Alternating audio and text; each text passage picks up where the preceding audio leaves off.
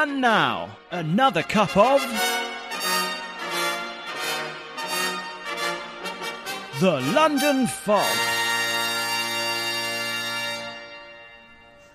Welcome. Welcome. We're back. That we are, Lia. oh my goodness, how's your week been? Pretty, pretty good. Yeah.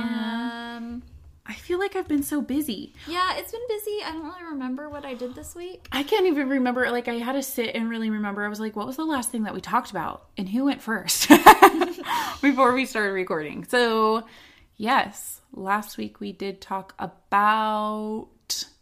Oh my God, I've really forgotten. You didn't really forget. We talked about um romance. Oh, we did do romances. It was romance. Because it, they were the romances that were more scandalous Yeah, romances. yeah, yeah. They were like not romantic romances. That's probably why you were confused. You're right. I know. uh, no, I think I just still was on Sid Vicious because I was still thinking about our musicians one. Hmm. It's true. Such a good episode, guys. Go and revisit. We're really on fire at the beginning of the year. Um, Resolutions get better at podcasting. Check. Yeah, we're amazing. Getting year. that shit underway. uh, so, let's see. Anything new in the world of Britain? So, one thing that I thought was funny is I saw something in the news this week. You know, like Orkney, the islands off the the Orkney Islands. Have you, Oh, okay. You've No. heard, you've not heard of them. Am I not educated? Well, Is my geography shitty? We can be you admitted. just didn't read Ork- a lot of history. Me? So Islands. I'm looking it up. Orkney Islands. So the, the reason Oh. that I thought it was funny is because I saw an article that was like the um, Scotland something something in Scotland ranked the Orkney Islands of, as like the best place to live in the UK because there's like um, high employment, low crime rate. You know, people are healthy, happy. But the thing that I thought was funny is that for years and years and years, I can't remember, some royal person at some point was like banished to the Orkney Islands. It's like over history, tons of people have hated the Orkney Islands. So I'm like, who is deciding that this is the best, like the best place to live when it's like a place that nobody wants to go to? I mean, Oh. I don't know. I've obviously never been there, but it's just They look from- beautiful from what I see. They Yeah. have very sheer cliffs. Um, kind of looks like the cliffs of insanity off of The Princess Bride. But no, it looks so pretty. No, I'm sure it's beautiful, but I just thought it was funny because I was like, I feel like I, that used to be a place where you would like send people that you wanted to banish, like So- a like a prison colony, another penal co- like colony that they had created. yeah. I mean, not not mm. really, it but was more really. like it was more like banishing a member of the royal family to be like, you can still be in the UK, but you have to be very. You have to be in this shitty part yeah. of the UK. So anyway, but really, is there a shitty part? Think about that. I Right? Is there like a region is. that you're all like, mm, you know, like, because sometimes I like to joke that the United States, like, I pick a city that's really crappy and I'm all like, that's the armpit of America. Oh, yeah, like North Dakota. North Dakota. No one wants to be. Sorry, North Dakota listeners. Um, You know, that's actually an interesting thought. Like when people in the UK are talking about like right? Where's the shitty what's place? the North Dakota of the UK? Yeah, right. I I don't I don't know. And I do they pick it just by like a country itself? Like are all, they like oh the Welsh, you know, like Wales really sucks, or, or do they like, or is it just like a county? You I know, think it must be like a county. Like there must be just some county where people are like, ugh. oh this one, uh, those people from Worcester, Worcestershire, they really suck. I don't know. You're driving like you're ooh like who who are the worst drivers? Have you ever thought of this? Because I still stand by that I think California drivers, though insane, are actually fairly decent because they just know how to cut in. I mean, like yeah, that doesn't mean you're a bad driver. Right, The bad right. drivers are the ones visiting California who don't know One how to go with the flow. and They're the ones like, that, oh like, screw gosh, things everyone's up." so bad here. You're like, no, you suck. Right. And that's why you think they're bad. Um, bad drivers. I'm still saying Utah. Bad. Everybody rides in the left lane. I mean, goes like a bat out of hell, but like nobody knows how to like merge with traffic. I wonder where the bad drivers of the UK Of the are. UK okay. are. If we have any UK listeners, please email us and tell us where's the worst place to live. Who are the worst drivers? right? Are they like the nor? They're like Northern Irelanders, they suck because they have those really narrow lanes that are covered by like stone walls. So as soon as you put them on like a mm. Autobahn or something, they don't know what they're doing. That's totally German. Yeah, yeah. I think you're confused. The Um, M3 or something. I don't know. We'll have. We'll yeah. We'll do a little research. Get back to you guys on that. Back to the crappiness. Um, the one thing that I found out was the British papers, the Daily Telegraph in London, had to not only apologize but also pay uh, Melania Oh, saw Trump yeah. for substan- quote substantial damages over articles, not just one, but a couple that they had posted about publishing false statements regarding her family and her modeling career. Um, Yeah. They said that there's yeah, three? Whatever. No. Right. no one cares. But they had to write a um a an apology and then pay for her legal costs. I here's my thing. I kind of wondered what they had been Yeah. What were the articles? Well, they probably took them down, but somebody somebody saved them somewhere. Let's see. The Telegraph cleaned up a uh, up a couple of additional points. Mrs. Trump's father was not a fearsome presence and did not control the family. The claim that Mrs. Cr- uh, Trump cried on election night is also false. I seriously doubt that. But I don't know. I think she would have uh, personally. Could you imagine? I think No, no, no. I mean, I doubt that that was false. Oh, right, I'm right, right. sure she was crying. that she. I mean, she's gone to being like this super rich woman and now kind of forced to live in the White House, which for her is probably a shanty. You know, Mm-hmm. just saying. okay, I'm sorry. Backtrack. Backtrack to shitty driving. No, to Orkney Islands. I was Oh. like, who who was I thinking was banished there? Um so I don't know if anyone who actually really existed was because I, I, I looked it up and all of the like All the history that I think I know of the Orkney Islands is all from like King King, Arthur. Arthur. but you know what? I I personally believe most of the Arthur legends. I feel like they're like eighty I still want you fact. to give your, your. You promised me when we were driving the car, we were coming back from Galveston. I've told this story multiple times of the things that have brought, were brought Yeah, up, and King We're- Arthur was one of them. I'm gonna I'm gonna I have a lot to say about King Arthur. What kind of episode would that be? Well, that's where that's why we haven't done it yet because I just don't know like what you would talk about. What do you talk about? I don't know. Like, I mean, it could be a, a romance that goes awry, or maybe we do need to make one that's just ooh oh, you know what's a good? a fact or fiction. Like, a, are these real things? Yeah, because you really wanted to talk about Richard the Lionhearted, so you Right. could do like a Robin Hood kind of thing, Right, Of like, that. and then I can do like a King Arthur. So it's like, you know, Yeah. yeah. Ooh, episode in the making with the people that are going to know about this episode because everybody knows Yeah, so- Kate does not edit. So we, yeah, we're definitely gonna have to learn about this. One of these days, we are truly going to stumble upon something. We're going to end, and you're. I think both of us are going to be like, "You're going to need to go back and like just cut that one piece someday out." we'll learn to edit. it's true. Okay, well today, well, oh, welcome to the London Fog, guys. oh, welcome. Welcome. Today this is we're- where us two ladies talk about random British shit. If you haven't figured that out yet from the last 10 minutes, You never know. Maybe people are just starting. Remember, maybe their resolution was to to 2019. more podcasts. More podcasts, As everyone's should be. right? Um, yeah, so this week we're talking about British authors. We are. It's been a while since we have. Yeah, that that was quite a while ago that we last did some authors. So the last authors that we did, wow, that was so So long ago. I think I talked ago. about Mary Shelley. Yeah, Mary Shelley and Thomas Hardy. That's who we talked about. Wow. So yeah, that was back back in the day. That was Back in the heart. no, we must have done another one. What episode then. number No, is that? Really, Could people? we really have not done another one since. I don't that. think so. That was in July. Are you That was our serious? sixth episode. oh wow. Fuck. We must have done another think so. author since. No, we didn't because I think that like oh, you're right because I'm just thinking that because we did at Halloween we talked about J.K. Rowling a bit, Oh, that's and then right. for one of my romances I talked about the Dickens. Okay, so that's that's, why I was like, no, I've totally talked about more authors, but those weren't author episodes. This is an author episode. Yes. And we will bring you more because, I mean, British culture is laced with plenty of amazing writers Yeah. and poets. We need to do more of that. We do.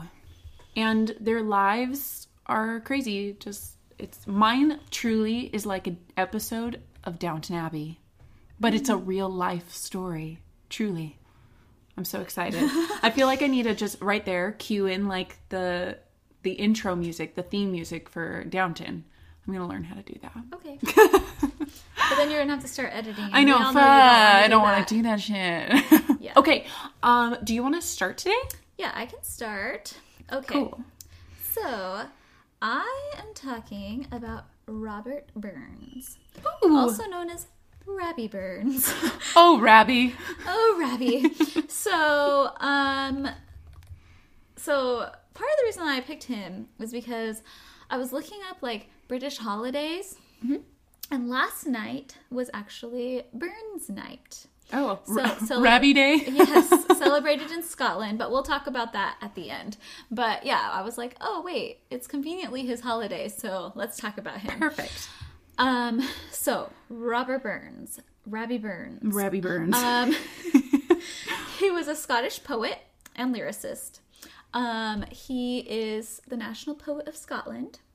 He's very popular. Um, a he's the best known poet for writing in Scots, um, like a dialect of. oh, I all like, uh, Yeah, yeah, yeah. It's Okay. in Scottish or Scott. a Scots. Yeah, yeah, yeah.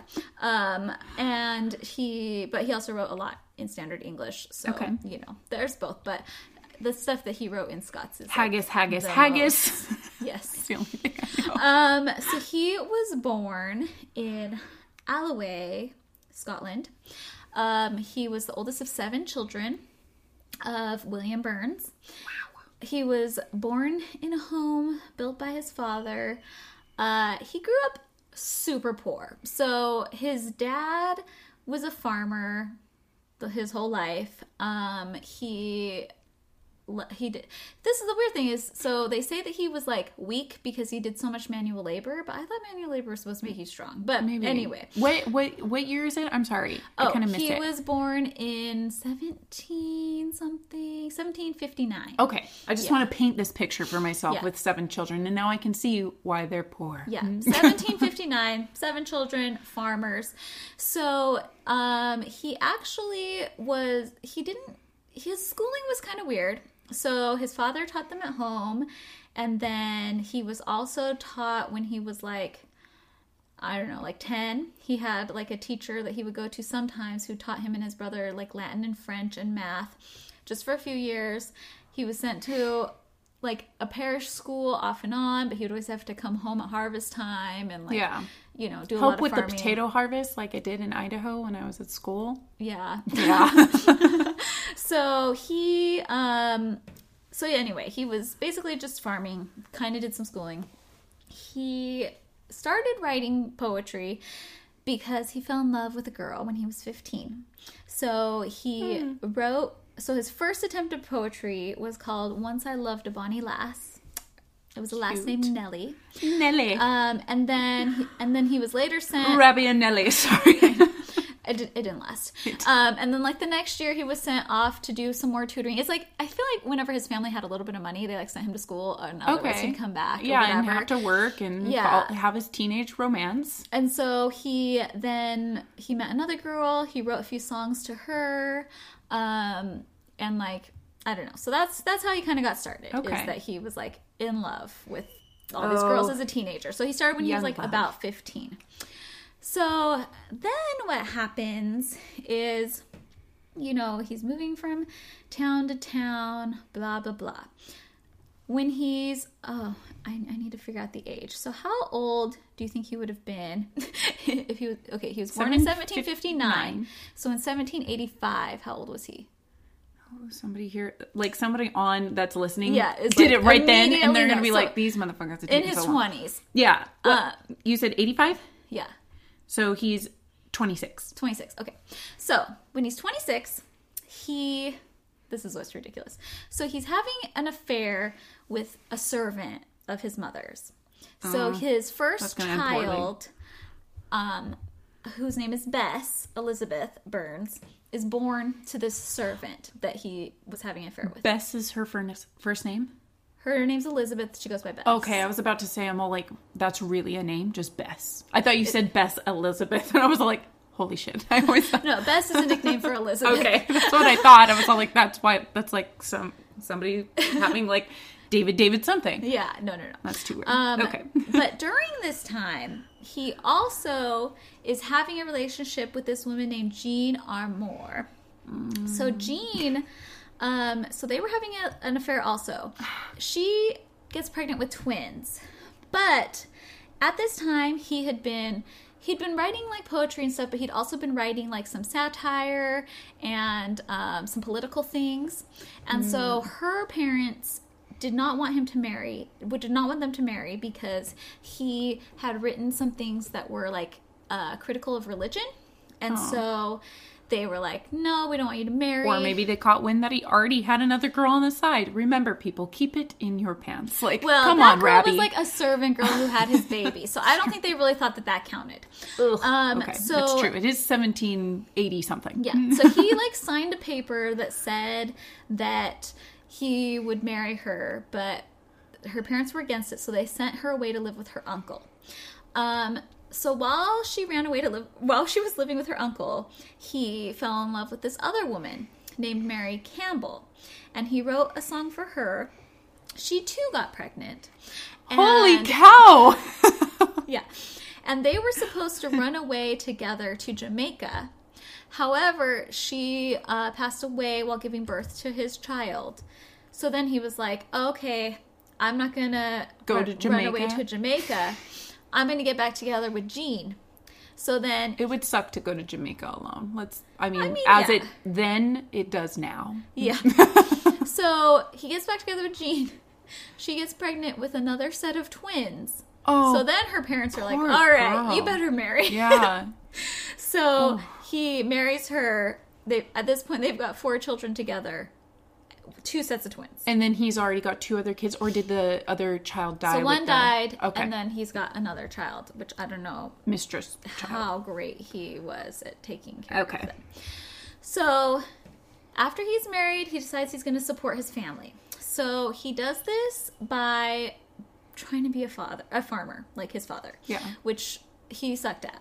Um, his father also sucked at it. It's like, come on. Um, him. So while he, so he's like trying to be a farmer. He realizes that's not going to work. While he's doing this, eventually, over the years, I don't know like when this happens, but eventually, uh, Jean and he have, I believe, nine children. Uh, Holy. Yeah. You think he would have learned from his own adolescence, being a child of seven, that he's all like, we were always poor and I was always hungry.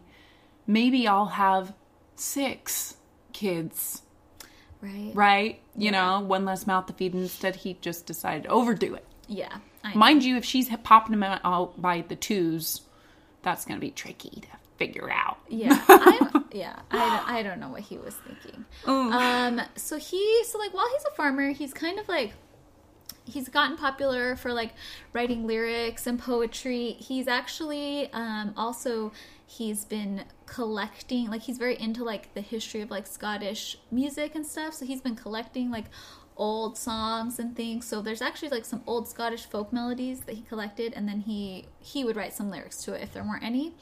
Um, and so he's been working on this. He's getting popular. It's not enough to make him any money. So he um, guy. he gets a job as a tax inspector. Um, so he does that for the rest of his life. So he's a tax inspector. He's releasing. He's writing Scottish songs. He's um, writing Scottish poetry. He's doing a lot of stuff. So, like, people actually like really liked him and respected him. He's popular. I feel like you know the guy who's like writing songs and like you know Yeah, it's easy to be popular. Um, It's right? Like if you're like hanging at the bar and you're like, "Hey, let's sing a song. We're drunk," and then you're like, "I wrote this one." I don't know. Pay me extra. Put an extra gold coin in that cup. yeah. So I mean, there's a lot, and and plus, actually, he like there was a lot of like bawdy lyrics that were very popular with the sailors. Oh, Bonnie. She had an ample bosom kind of lyrics. B A W D Y. Body. I thought you said body B O D Y. No, no, no, I was no, all like, what are they talking about? Well, I mean, like, yes, they are, because that means it's like suggestive and sexual. So, like, yes, that also works. But Sorry. so like go ample bosom. Her Yeah. left ankle, but not the right. That one was ugly. yeah, no. okay, sorry. Um, Continue. Ooh. so so yeah, so he's he's getting popular. I mean, I don't think his wife is very happy. He's continuing to have affairs. Um, he, yeah, things are not great, but he's becoming popular. Um, he did, he wasn't like super super popular. Racy Rabbie. Yeah. he wasn't like super super popular, but like people in town knew him and liked him and respected him. Okay. Um so he um actually does not live for very long. I think he was, let me see, like 30 something when he passed away, like 37. Oh wow. Um really? Let me see if we can do that math. Yes. So he lived from 59 to 96. So, yeah, 37. So he Poor wife. Nine kids, and he's only thirty-seven. yeah. And the first one he had at twenty-six. Yeah. Yeah. Oh my god. Because of all the twins, right? Yeah, no joke. like that's why. So Oh, no. um yeah, I don't know. He so he he um was just starting to kind of become more like uh prosperous like people were starting to pay him for some of his music he was a tax inspector which is better than being a farmer Yeah. at least for him because he sucked at farming um but people were he was also like an advocate for like reform and like votes Mm-hmm. for all men so some of his friends hated him because like this is when like the french and american revolutions are going on and Okay. he's like yay revolution meanwhile we all know scotland was kind of beat down years prior Yeah. to that and so the rest of the scottish people are kind of like no revolution like we don't want that so we just want life to be simple. yeah. But um what happened was he so his um political views came to the attention of his uh employers, the tax inspector people. And so they were like a little worried about his loyalty to the crown. So he joined the British Volunteer Corps. And so what they were is it was like a part-time organization for homeland defense during the French Revolutionary War. So like Okay. during that time the UK felt like they really needed that. So he joined that. Um, and that kind of like, I don't know. He, at that point though, he was already like not very healthy. And Okay. so he was starting to age and he couldn't really do that and he couldn't really do anything. Um, he, he was drinking a lot, which I guess makes sense because he was like, You got nine kids. yeah. so, he never So, asked for they- that I think he had a heart condition, but I don't know if anybody was sure that he had a heart condition. But he had. They think that's what happened. So he dies when he's 37. Hmm. His funeral took place the same day his last child was born. oh, So she's so when you were like, "Oh, she's left with nine kids." Yeah, she's left like on the Wh- day. yeah, yeah. Oh. so, um, so anyway, so they bury him. Um, he, his wife, luckily was smarter than him, and so she, she had uh saved like some. Um, because he was like kind of free with lending his friends money or whatever, so she'd saved like the notes. That She people- saved the money that he got from the, the drinking songs and the people in their extra gold coins. and so she she decided that she um, was going to support his children by publishing an edition of his complete works. Okay. So it was a four volume edition of his complete works, and so she went to a bookseller. The, the fundraising took a long time. However, they were be able, able to get like significant amount of funds, mm-hmm. and they were able to publish that. So he ends up I guess with all his affairs or whatever, he ends up with 12 children. So now, so I guess people have like, you know, people are so into genealogy. So at this, at the, t- at, in 2012, Robert Burns had 600 living descendants. Like, cause those 12 kids they also reproduced. Jaw on the floor. So, but the Oy. thing is, so he because of what his wife did after he died to like Yeah. try to raise money by publishing his complete works, that really actually brought his popularity up a lot.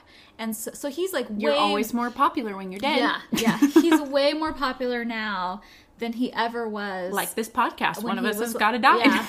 and when that happens, it's gonna be amazing.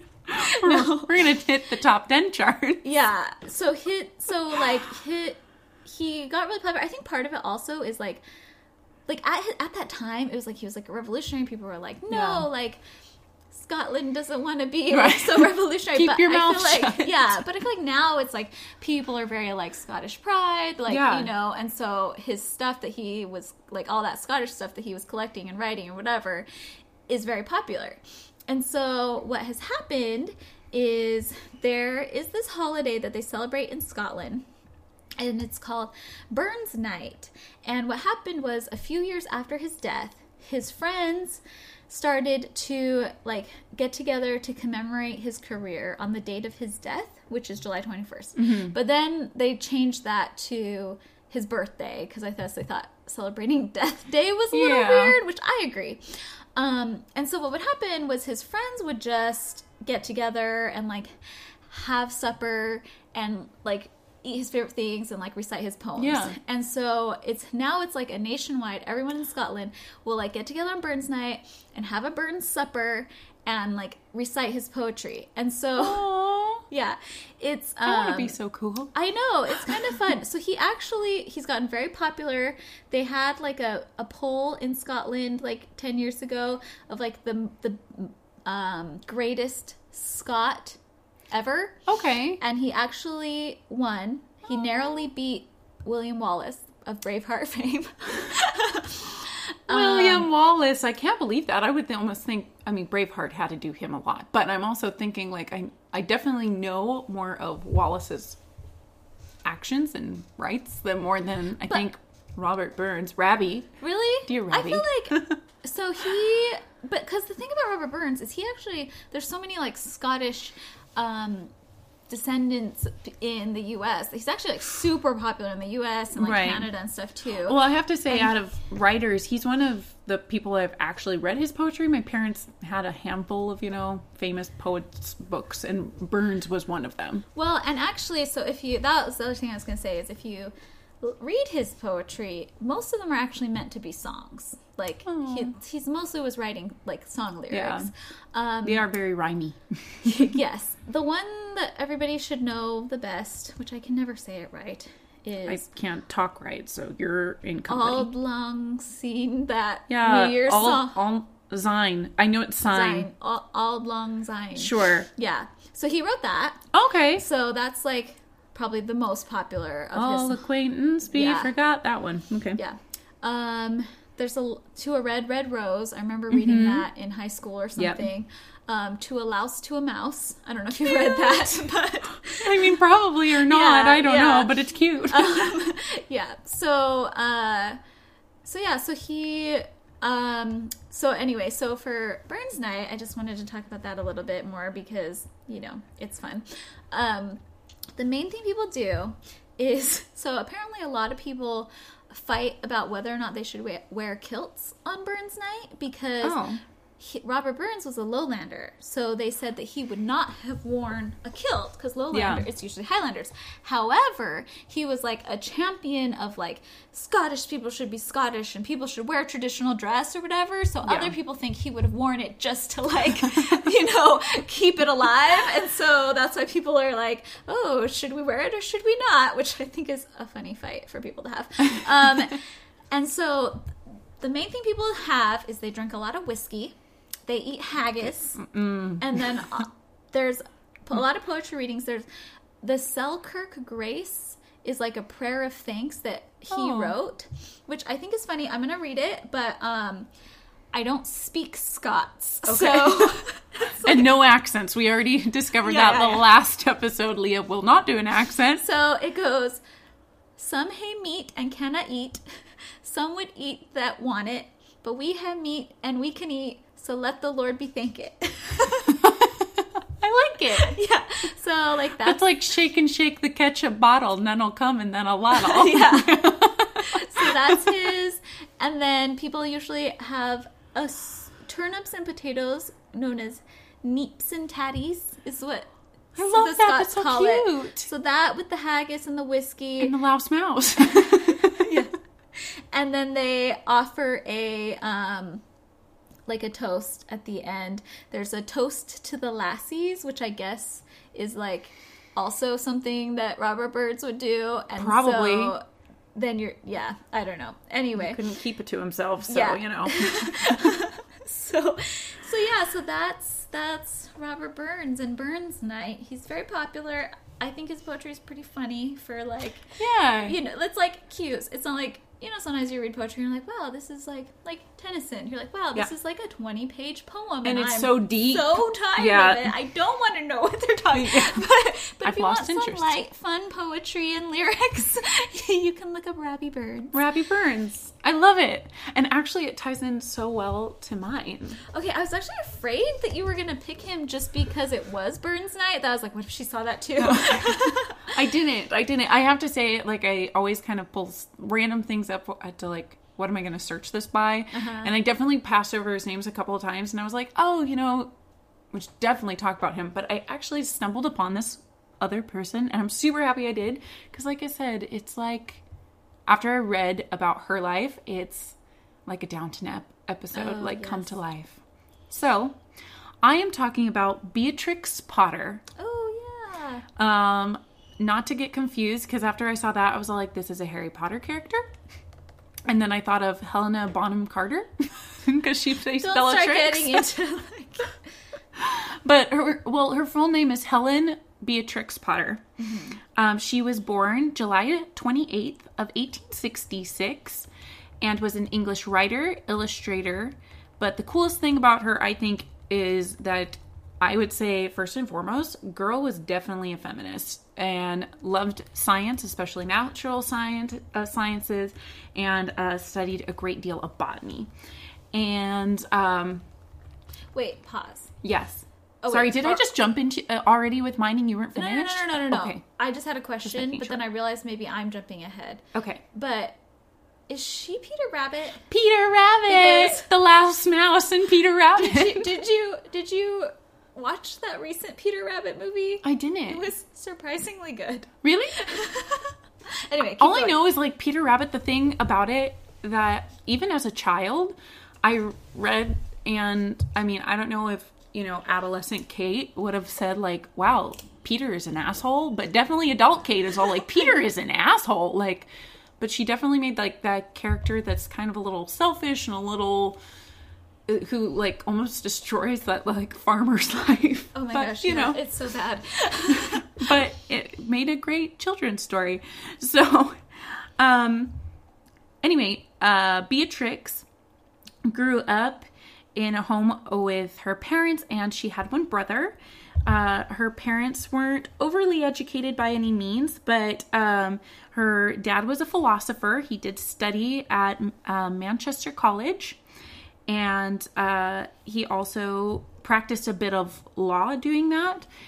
And he married Helen Leach, who uh, was a daughter. This I thought this was very interesting. On her mom's side, she Beatrix is related to Catherine, the Duchess of Cambridge. They are a couple cousins removed, and obviously generations removed, seeing that she was born in 1866. Uh, they lived in Manchester area, and family was great and good, and parents had a very in a huge interest in the arts uh, getting good education, but her parents were interested in her having governesses to make sure that she was educated in all different realms of um, education of subjects. Um, her favorite, Well-rounded. uh, well-rounded woman. Her, um, her favorite and the last of her three governesses was a woman named Annie Moore, and she's important. She was only three years older than Beatrix. Um, she taught her German as well as how to be a lady's companion because the family wasn't super, super high up. They figured that at some point she would maybe need to go and join a household if she was going to kind of marry up in status.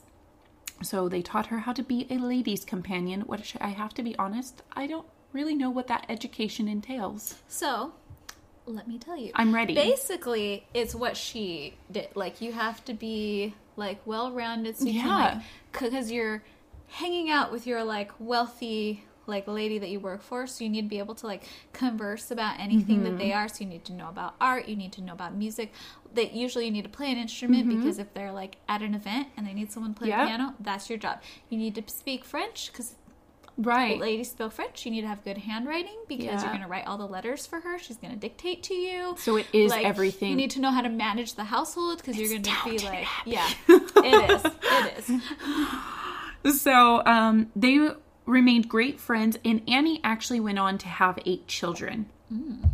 So we'll get back to Annie and her kids later. But as Beatrix grew up, her family kind of was hopeful. Well, her parents were hopeful that she was going to get married, but um, she had not really the opportunity to meet many guys in her small area, or gentlemen, I should say, because her parents definitely just didn't want her meeting even somebody that was just average. She they really wanted her to marry up and marry a Which is weird. Which is hard. like, you're going to be like, okay. Yeah. Either if you don't marry someone good enough, you're just going to be someone's companion and alone forever. Right? Like, what? Yeah, her parents didn't really give her that option. So they would summer holiday in Scotland and sometimes also at the Lake District in England. Uh, through the years, though, as she became a teenager, uh, Beatrix became exceptionally interested in natural science.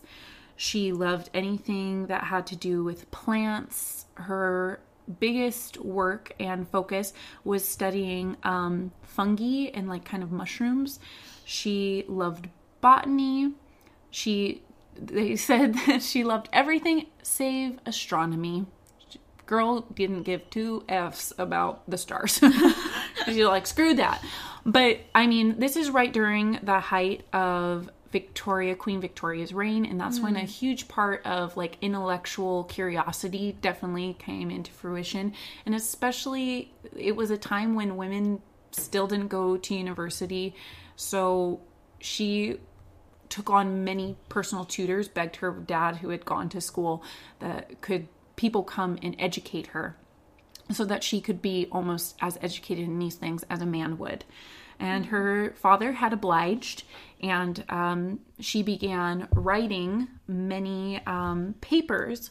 One being um, that was written was backed uh, by the by uh, a man named William Thurston Dreyer. He was a director at Crew College. Um, and she had submitted a paper, I'm going to butcher this, on the germination of spores of the Argachine, which is a kind of term for a mushroom. She wanted to talk about mushrooms, guys. Okay. um, and she had submitted the paper to a society because she couldn't send it to a um, a university. And the paper, frankly, discredited it because it was, quote, written by a woman, end quote. uh, she subsequently withdrew it and released some of her samples that she had made to other publishers to see if they would be interested, but no one would look at her paper because she's a woman and apparently would know nothing.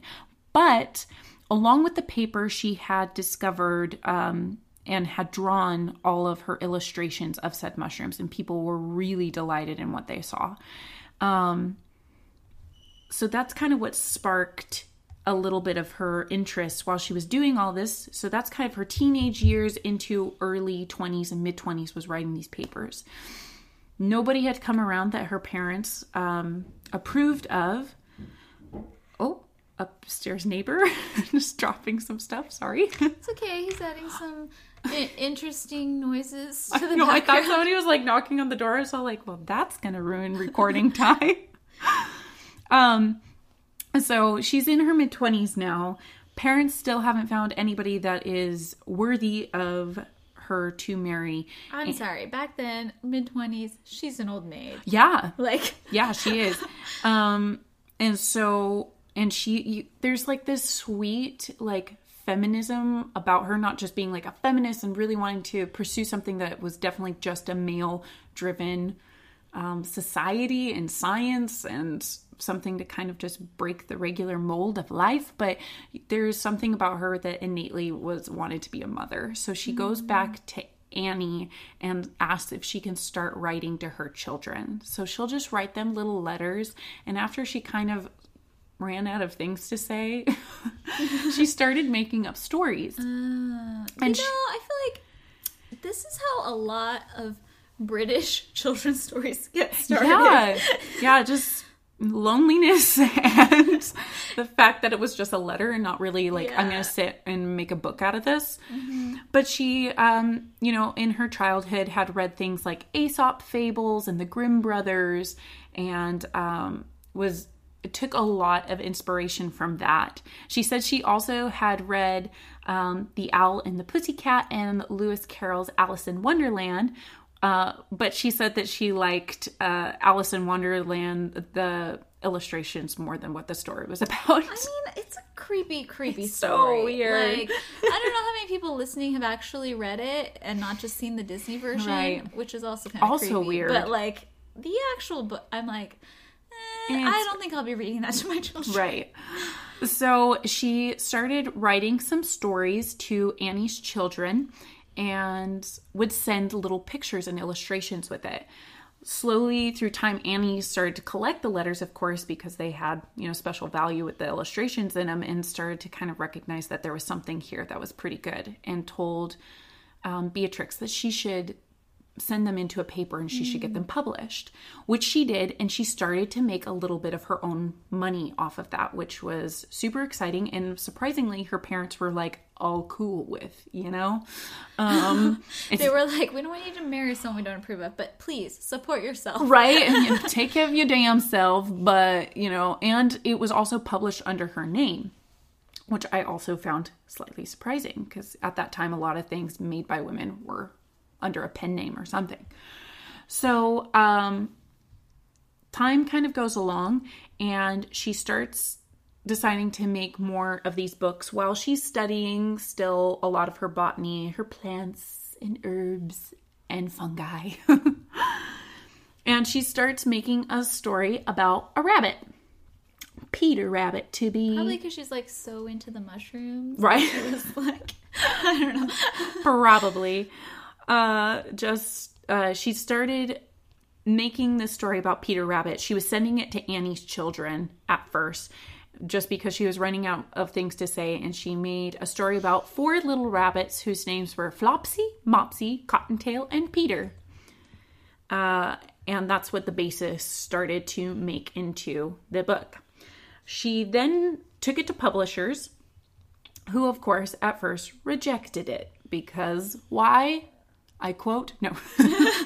I guess because she was a woman. Um, yeah. So they didn't accept any of her things. Uh, I mean, it's not like that has changed. Like, Right. J.K. Rowling had to publish under a like ambiguous name, Right. So that wasn't that long ago. That is the truth. Uh, so she decided fine, and that was multiple publishers said no. So she published the book out of her own expenses from all the other little stories made up. She pretty much used all of her savings to make mm-hmm. the book, and she gave it to family and friends. At that time, the family and friends were all like, "This is too good that it really needs to be published." And it was once like other family members started to approach. And I'm guessing men, family members. No, I'm just kidding. As soon as the men liked it, just Then they took it back to the same damn publisher. The same publisher. Ugh.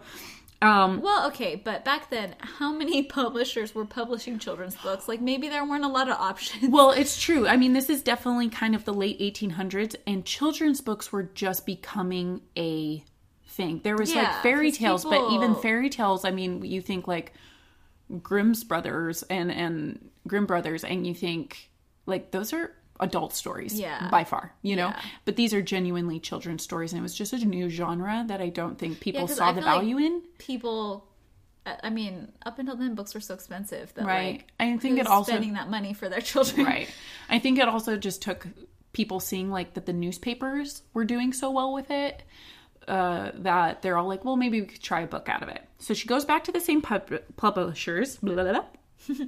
frederick warner and co but they they get a hold of the book and then they decide to take action on what they start just calling the bunny book The bunny book. the bunny book.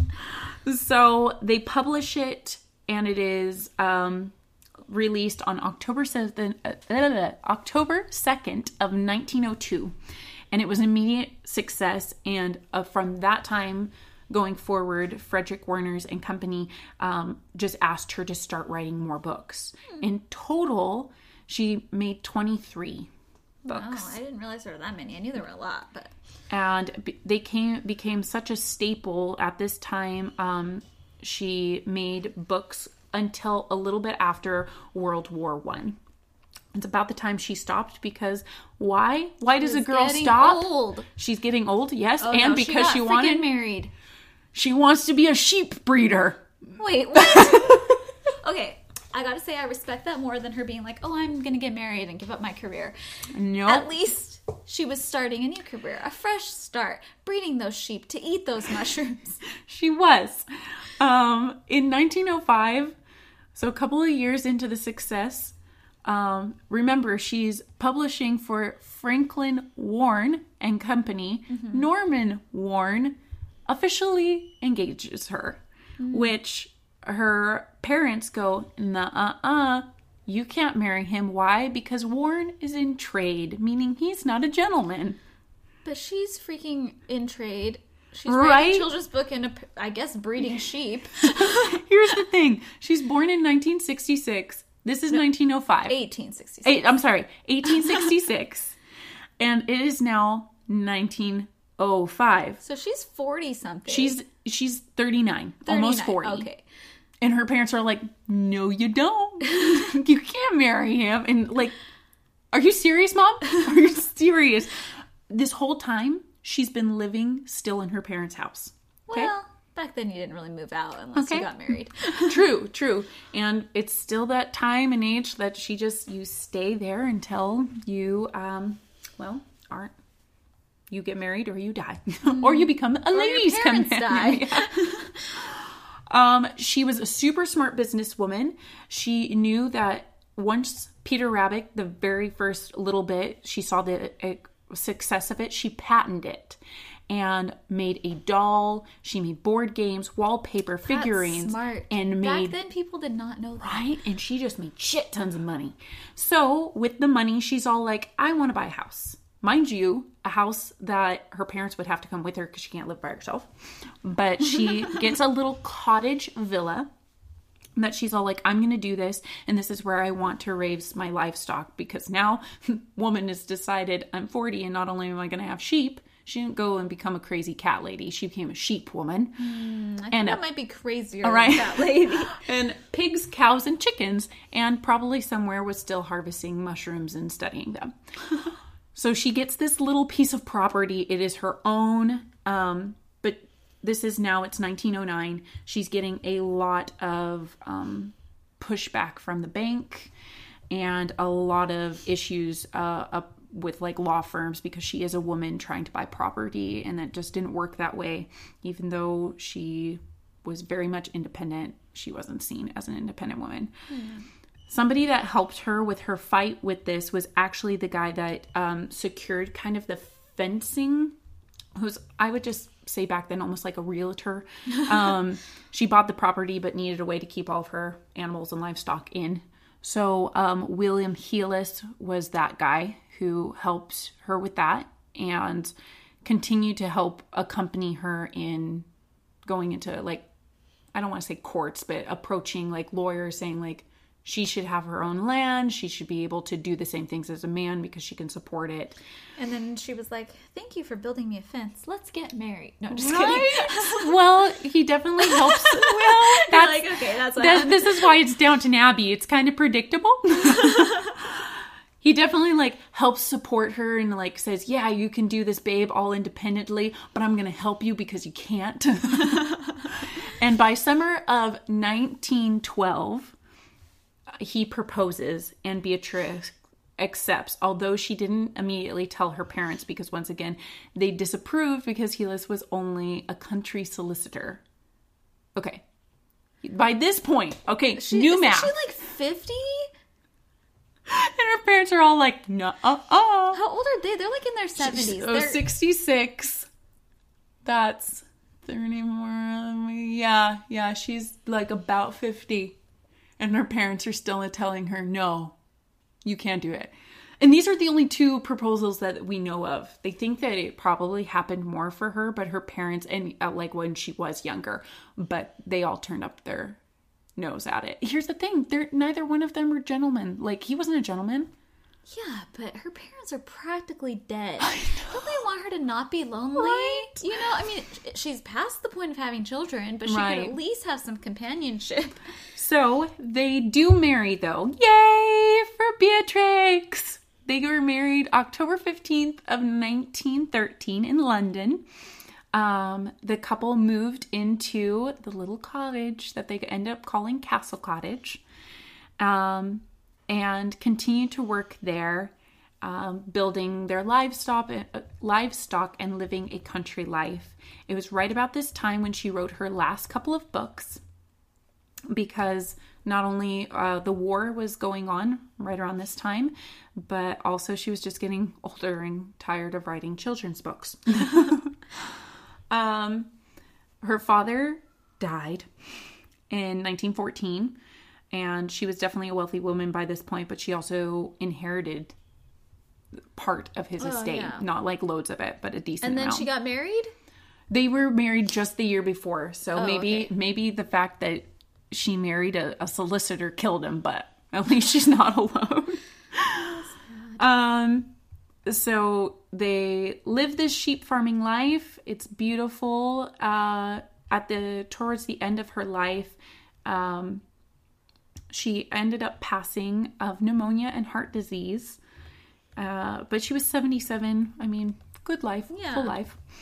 And she left all nearly all of her property to the National Trust because her books and had become such a um, I don't know something uh, I would say uh, very Britain patriotic because it not only had come during World War One, but because you know how everything takes a bit of time to kind of catch wind. Definitely by World War Two, those were just very classic, comforting British tales. So uh, a lot of people looked at it as her um, kind of endowment to the nation was just her patriotism for writing these children's stories, but also that she then left over a huge chunk of land plus a whole bunch of cattle and sheep and everything that kind of got devastated during the war war and it was 1943 so they were just at the tail end of it when everything had burned through um, her husband uh, outlived her not by much longer, only about a year.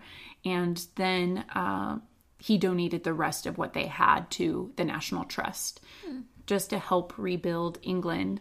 Um, right now, uh, there is a central office there that they renamed Heelis in their. Um, the last name, his last name, but she did end up taking his last name in their memory and uh, have put up a couple of plaques and statues of some of her figures from her children's books in commemoration of her memory and everything that she did for British culture during that time.